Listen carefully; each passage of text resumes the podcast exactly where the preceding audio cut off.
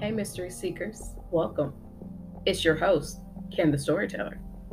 I'm here to give you another mini tale, and it's called The Creek Part 3.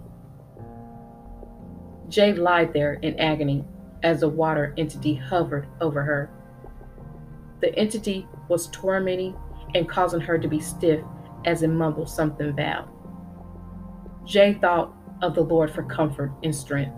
She prays in her mind to be released. Seconds later, she is free and jumps up to face the evil spirit, and it disappears. Water drips from her walls and ceiling again. Drip, drop, drip, drop, drip, drop. Jay knew it wasn't gone. It was playing with her mind. Any moment it would reappear, so she waits. She yells out, I know you're here.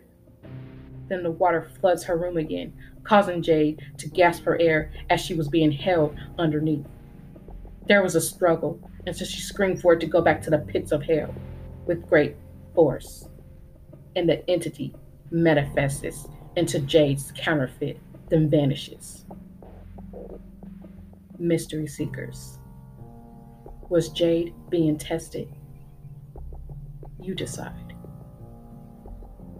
I hope you enjoy the Creek mini tales. I'll be back next week, Mystery Seekers, to give you more mystery fixes. Bye bye.